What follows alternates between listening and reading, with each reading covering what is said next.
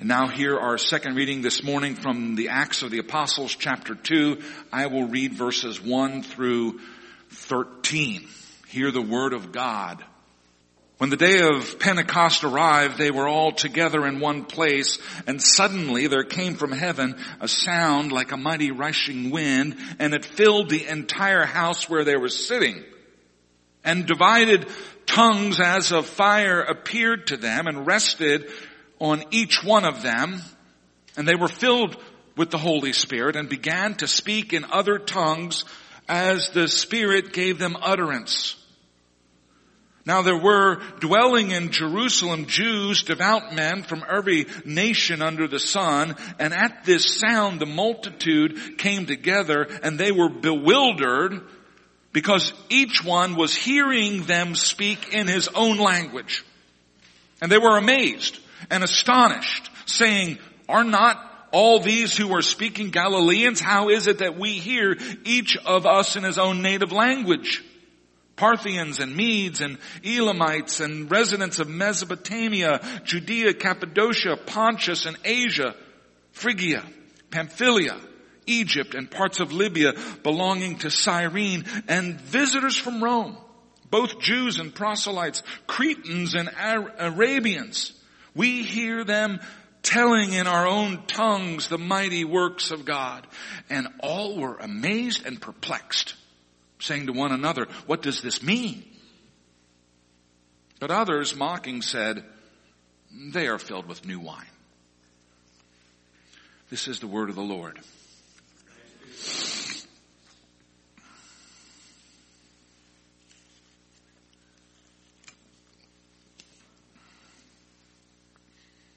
Ezekiel 37, 1. The hand of the Lord was upon me and he brought me out in the spirit of the Lord and set me down in the middle of the valley. It was full of bones.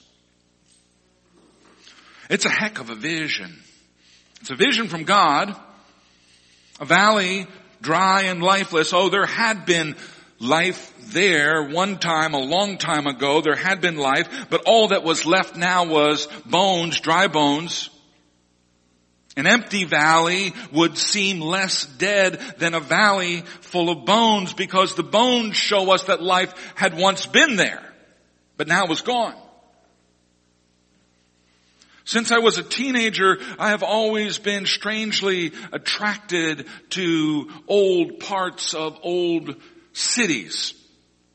Not to the gentrified, prettified historical sections with their cobblestones and stately homes. I've always been attracted to the old parts of old cities where the work was done. Factories and rail yards and shipping docks and refineries, places where the sweat of working men and women created the wealth of the nation. Places that in so many cities now lie in ruins. If you're feeling generous, and want to give me some Philadelphia real estate, I'd rather have an abandoned factory in Kensington than a Georgian townhouse in Society Hill. There is a melancholy starkness to those derelict places that I've always found strangely attractive. The bones of buildings that were once thriving and pulsing with life, hollowed out, lifeless buildings like dry bones in a dry valley. They make a place seem lonelier than if it were just an empty field. Now God gives the prophet Ezekiel a vision of a valley filled with dry bones, bones that once were the strength and the support of people busy with life. As it turns out, it's the bones of God's chosen people. It's a melancholy, lonesome sight. Son of man, these bones are the whole house of Israel. Behold, they say our bones are dried up and our hope is lost. Even the bones know they're bones. Even the bones know they're dried up and without hope. That's where people land sometimes. That's where the people of God land sometimes. People get so worn out and overwhelmed. Sometimes it's been so long that there were good times that people say our bones are dried up and our hope is lost. That's the beginning of the vision that God gives to Ezekiel. I've seen that vision myself. Not in the spirit, but in the flesh. That very vision of dried up hopelessness. One summer when I was in seminary, I was the guest pastor at Union Tabernacle Presbyterian Church on East Cumberland Street in Kensington, catty corner to Kensington High School where my Aunt Martha graduated. The building was at least 150 years old. The sanctuary was on the second floor, the fellowship hall on the street level. A congregation of about 30 would meet on Sunday mornings in the fellowship hall because, well, because it was too much trouble to go up the steps. Beautiful wood paneled Gothic sanctuary with an organ and a marble pulpit and a surrounding balcony sat idle and unheeded, gathering dust. No one even bothered to clean it anymore because church hadn't happened there in years. That congregation was a valley of dry bones. Once it had been alive. Once it had been full of life and vibrant and making a difference in the neighborhood, but when I worked there, it was like a skeleton rattling around in a fat man's suit. The neighborhood outside the doors of the church was busy, full of life, but the church inside the doors was depressed and hopeless. Their energy had long ago dried up and their vision for the future was gone.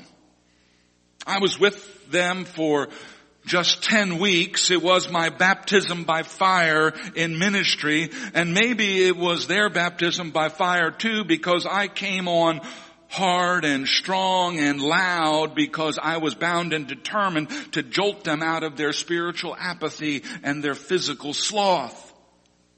They were so tired. They had given up long ago. All they wanted was to be lulled to sleep with their familiar hymns. I swear we sang How Great Thou Art every Sunday with familiar hymns and comfortable sermons.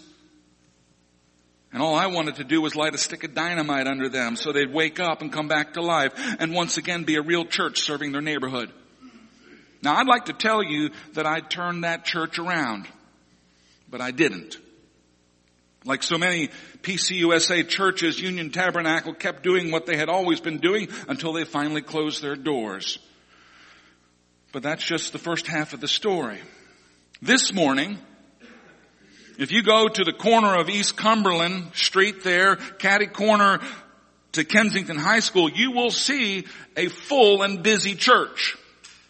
A church with lots of kids running around, a church meeting in its second floor sanctuary, a church doing ministry not only in Kensington, but also in Central America and in Africa. The neighborhood is still poor.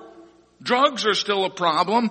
In fact, the pastor who did turn that church around, who took a dying PCUSA church about to close its doors and transformed it into a thriving Assemblies of God church, bursting at its seams, was a fellow by the name of Frank Vega heroin, prison, suicide attempts. That was his story. I remember him saying to me, it was easier for me to stick a needle in my arm than to look at myself in the mirror. That was his story. But at some point in his life, he cried out to God for help.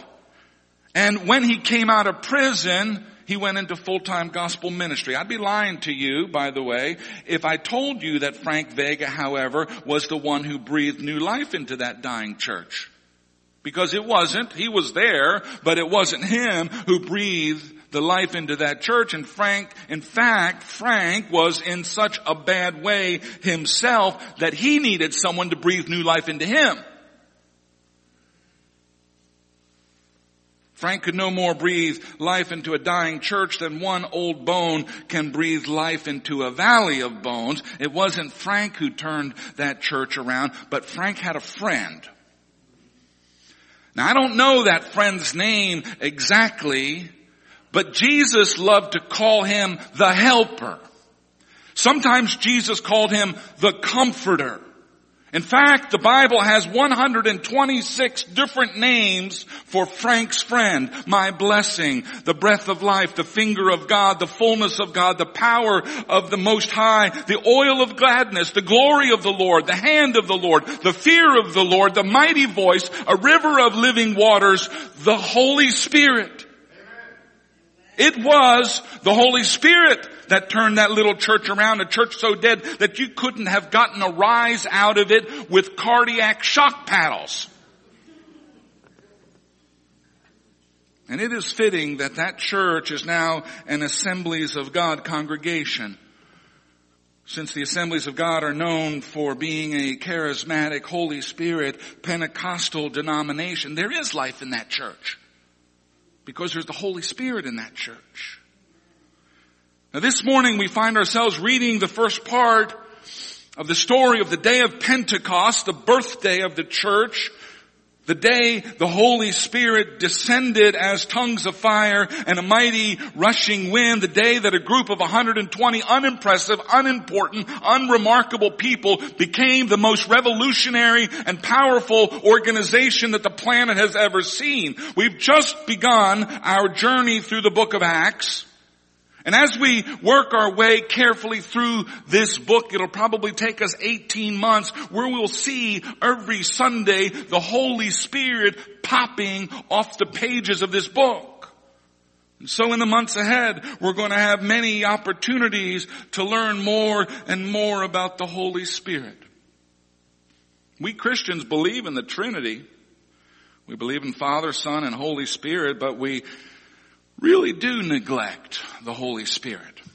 I'm not sure why this is. Of all three persons of the Trinity, the one that we should be most interested in is the Holy Spirit. The Holy Spirit is the conduit, the pipeline through which we receive all of the benefits of Christ. And the Holy Spirit is the conduit, the pipeline through which we communicate with God the Father and God the Son. The Holy Spirit is the member of the Trinity with which we have the most contact, and yet it seems that we think about Him the least. The Acts of the Apostles is going to set us straight. So this morning I want to offer a little crash course in pneumatology that's what they call the theology of the Holy Spirit, pneumatology. And then I want to talk about speaking in tongues. While the Acts of the Apostles is chock full of the Holy Spirit, the Holy Spirit actually makes his debut long before that. He shows up on the first page of the Bible. In the beginning, God created the heaven and the earth. And the earth was without form and void and darkness was upon the face of the deep. And the Spirit of God moved upon the face of the water. The Holy Spirit, the Spirit of God is active and moving in creation, in the act of creation. If you want to see something created in your life, in your community, in your church, if you want to see something created, you're going to need the Holy Spirit. The Old Testament word for this spirit is ruach, which means breath or wind. In the New Testament, the word is pneuma, which means the same thing. The Nicene Creed has a few things to say about the Holy Spirit. We read, we believe in the Holy Spirit, the Lord, the giver of life. He proceeds from the Father and the Son, and with the Father and the Son is worshiped and glorified. He spoke through the prophets. Four quick points we see in this creed. First, the Holy Spirit is the source of life. So the difference between a person and a corpse, the difference between a cow and a carcass, is the presence of the breath of life. And that life-giving breath comes from the Holy Spirit. And I don't mean figuratively, I mean literally. The Holy Spirit not only makes things physically alive, He also makes them spiritually alive. We can be physically alive but spiritually dead. There are plenty of spiritual zombies walking around. But when the Holy Spirit comes upon them, they are regenerated and they're given new life. They're brought back from the dead. Now what's true of individuals is also true of churches. A congregation without the Holy Spirit is dead. Spiritually dead. Oh, they may still be meeting week after week like a zombie congregation, like a church reenactment society, but without the Holy Spirit present in the church, nothing is actually happening. The Holy Spirit is the giver of life. Second, the Holy Spirit proceeds from the Father and the Son. In the Bible, the Holy Spirit is sometimes called the Spirit of God, sometimes called the Spirit of Christ. This one and self same spirit, we affirm this spirit is coming from both the Father and the Son. The Westminster Confession says a little more. It says that the spirit eternally proceeds from the Father and the Son. That the procession from the Father and the Son isn't a one-time thing that like somehow the Holy Spirit popped out, but that it's an endless, ongoing reality, this procession from the Father and the Son. The Holy Spirit proceeds from the Father and the Son. Third, the Holy Spirit is God. And He is worshiped. And He is glorified exactly as God the Father and God the Son are both worshiped and glorified. We always have to be careful to not treat the Holy Spirit as if He were somehow less than the Father or less than Jesus. The Holy Spirit is God. And we worship Him. We pray to Him and we glorify Him. And fourth, the Holy Spirit spoke through the prophets. When God speaks to His people, He does it by means of the Holy Spirit.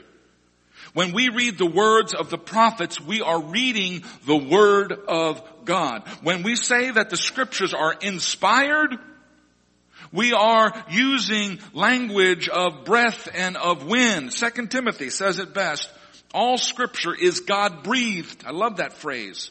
And is useful in teaching, rebuking, correcting, and training in righteousness. The Holy Spirit is the means by which God speaks through His prophets.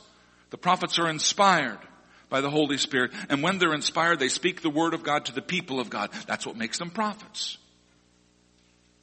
As we work our way through the Acts of the Apostles, we're going to see the Holy Spirit in action. He's going to be doing all kinds of things just to whet your appetite for what's coming up. Let me throw out a few of the things that the Holy Spirit does and then you'll understand why we can't get along without Him. Here are a few. Number one, the Holy Spirit reminds us. The Holy Spirit reminds the apostles of what Jesus said during His earthly ministry. The night before his crucifixion, Jesus said to his disciples, but the helper, the Holy Spirit, whom the Father will send in my name, he will teach you all things and bring to your remembrance all that I've said to you. Now, keep in mind that the disciples had been with Jesus for three years. They'd listened to hundreds and hundreds of hours of teaching and sermons from him, but they probably weren't taking notes. They probably forgot a lot of what they heard. But when they received the Holy Spirit, the disciples who then became the apostles remembered more and more fully what Jesus had taught them, which allowed them to teach others and to make new disciples and to write those things down into the gospels and the letters that now make up the scriptures of the New Testament. The Holy Spirit reminds us. Number two, the Holy Spirit convicts us of sin. The Holy Spirit shows our sin to us. He's, he's, a mirror. People on the highway to hell, people without the Holy Spirit, those people imagine that they're just fine. That they're pretty good, that they're not really sinners. But people who are on the narrow path to heaven, the Holy Spirit has shown them their sin. They are acutely aware of their sin. And the Holy Spirit makes them grieve their sin and long for some solution to their sin problem. Conviction of sin always comes before conversion. The Holy Spirit shows us our sin and our need for God. The Holy Spirit convicts us. Number three, the Holy Spirit draws us to Christ. Once we become aware of our sin problem, the Holy Spirit then shows us that Christ is the answer to this problem. By the Holy Spirit, our sin looks more and more terrible to us, and Christ looks more and more sweet. To that moment when we're converted, the Holy Spirit draws us to Christ. And number four, the Holy Spirit gives us faith and converts us. The only way to fix our sin problem is to have faith in Jesus Christ. If we have faith in Christ, we receive a full pardon for our sin. We are united to Christ. We are adopted as sons and daughters of God. If we have faith in Christ, we become part of the body of Christ. We're part of the family of God. But before we have faith in Christ, the Bible says that we are dead in sin and trespasses. And guess what? Dead people cannot have faith. In the same way that dead people do not revive themselves. Before we can even have faith in Christ, the Holy Spirit must first regenerate us so that we have the ability to have faith. He wakes us up. He gives us the faith that we need so that we can be saved, so that we can be born again, so that we can be brought back from this spiritual grave. We don't do that. God does that for us. We are saved by faith and that faith has been given to us by the Holy Spirit. Now, let me say this. If you don't have faith, if you're saying to yourself, man, I don't know, I don't think I can believe all of this stuff, it seems a little crazy, you can ask for the faith. You can pray to God and say, ah, help. I'd like to have some faith. I've got some sense that something's going on with you, God. I don't know what it is. Please give me the faith that I need. That's a prayer that you can pray even before you have saving faith. And that's a prayer that God will always answer. He will give you by the power of the Holy Spirit all of the faith that you need. The Holy Spirit gives us faith and He converts us. Alright, that's enough for today.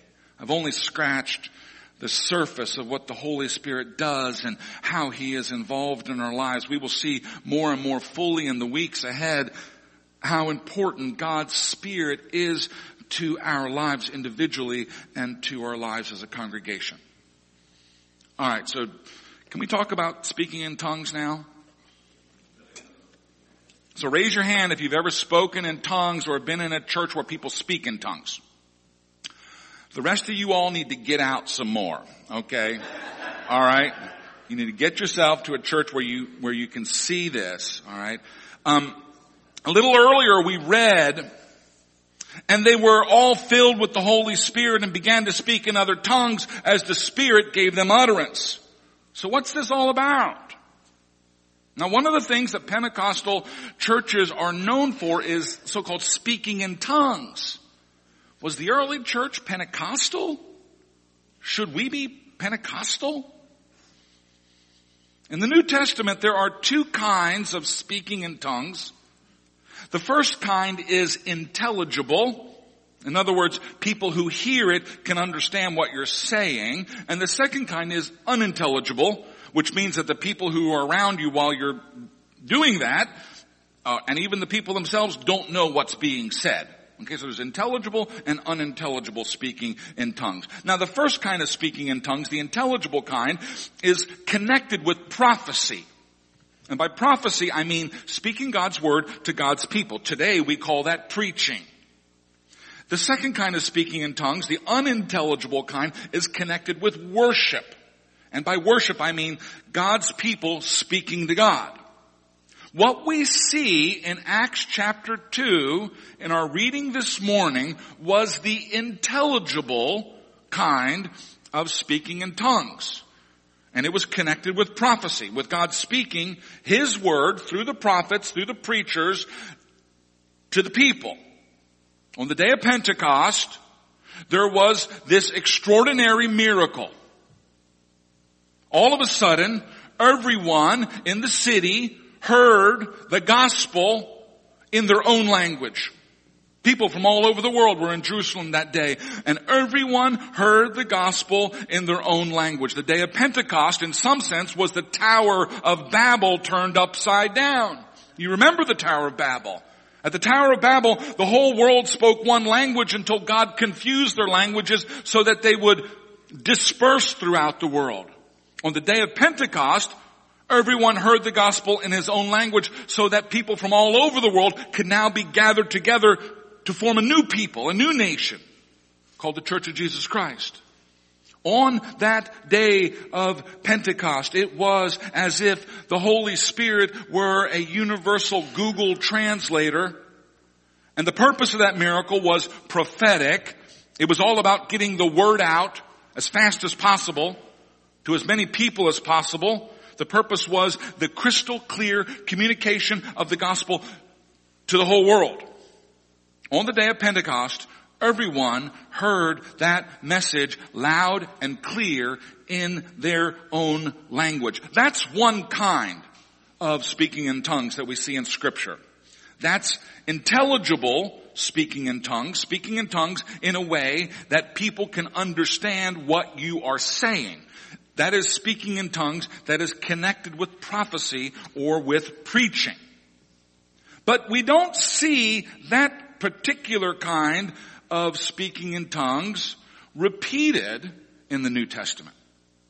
When Paul goes to Athens or when he goes to Rome, he preaches in Greek because he knows Greek and because all of the educated people in that city are going to know Greek. If Paul met someone who didn't know Greek or didn't know Hebrew, he would need a translator. Peter, who apparently didn't know Greek, traveled to Rome with Mark, and Mark apparently was his translator. So there was this one time exceptional day of Pentecost miracle of everyone hearing the gospel simultaneously in their own language. But there's another kind of speaking in tongues we find in the scriptures, and that's speaking in tongues connected with worship. And that's an unintelligible speaking in tongues. We call it glossolalia. What you find in a Pentecostal service is this kind of speaking in tongues. Now this is not God speaking to people, but it's people speaking to God. And they speak in a way that no one else around them can understand what's being said. Indeed, the speakers themselves don't understand what's being said. We have a little description of this uh, in Paul's letter to the Corinthians, his first letter. Listen to what Paul says to the church in Corinth. One who speaks in tongues, one who speaks in a tongue speaks not to men, but to God. For no one understands him. But he utters mysteries in the Spirit. On the other hand, the one who prophesies speaks to the people for their upbuilding and encouragement and consolation. So here, Paul distinguishes speaking in tongues from prophesying or what we would call preaching. To prophesy or to preach is to build up, to encourage, to comfort the hearers. But when someone speaks in tongues, they're not speaking to other people, they're speaking to God.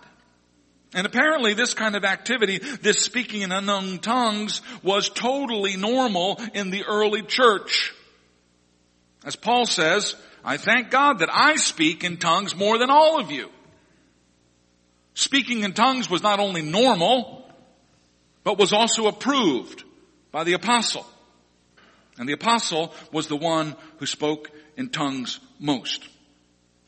And so we know that speaking in tongues in worship is both biblical and apostolic. And that means that if the Holy Spirit moves you to speak in tongues while in worship here at Huntingdon Valley Presbyterian Church, you had better obey. And if you're worried what other people around you might think if you start babbling in some unknown language, then you're guilty of fearing men more than you fear God. You have permission to speak in tongues in this church. And if the Holy Spirit moves you to speak in tongues in worship and you stifle that prompting because you're worried about what someone might say, then you're in the very dangerous position of sinning against the Holy Spirit, which you don't want to do. Do not quench the Spirit is what the scriptures command. Now while Paul approves of speaking in tongues and worship, he tells the Corinthians that preaching is better. Because while speaking in tongues builds up the worshiper, preaching builds up the whole church. Here's what Paul writes. The one who speaks in tongues builds himself up. But the one who prophesies or preaches builds up the church.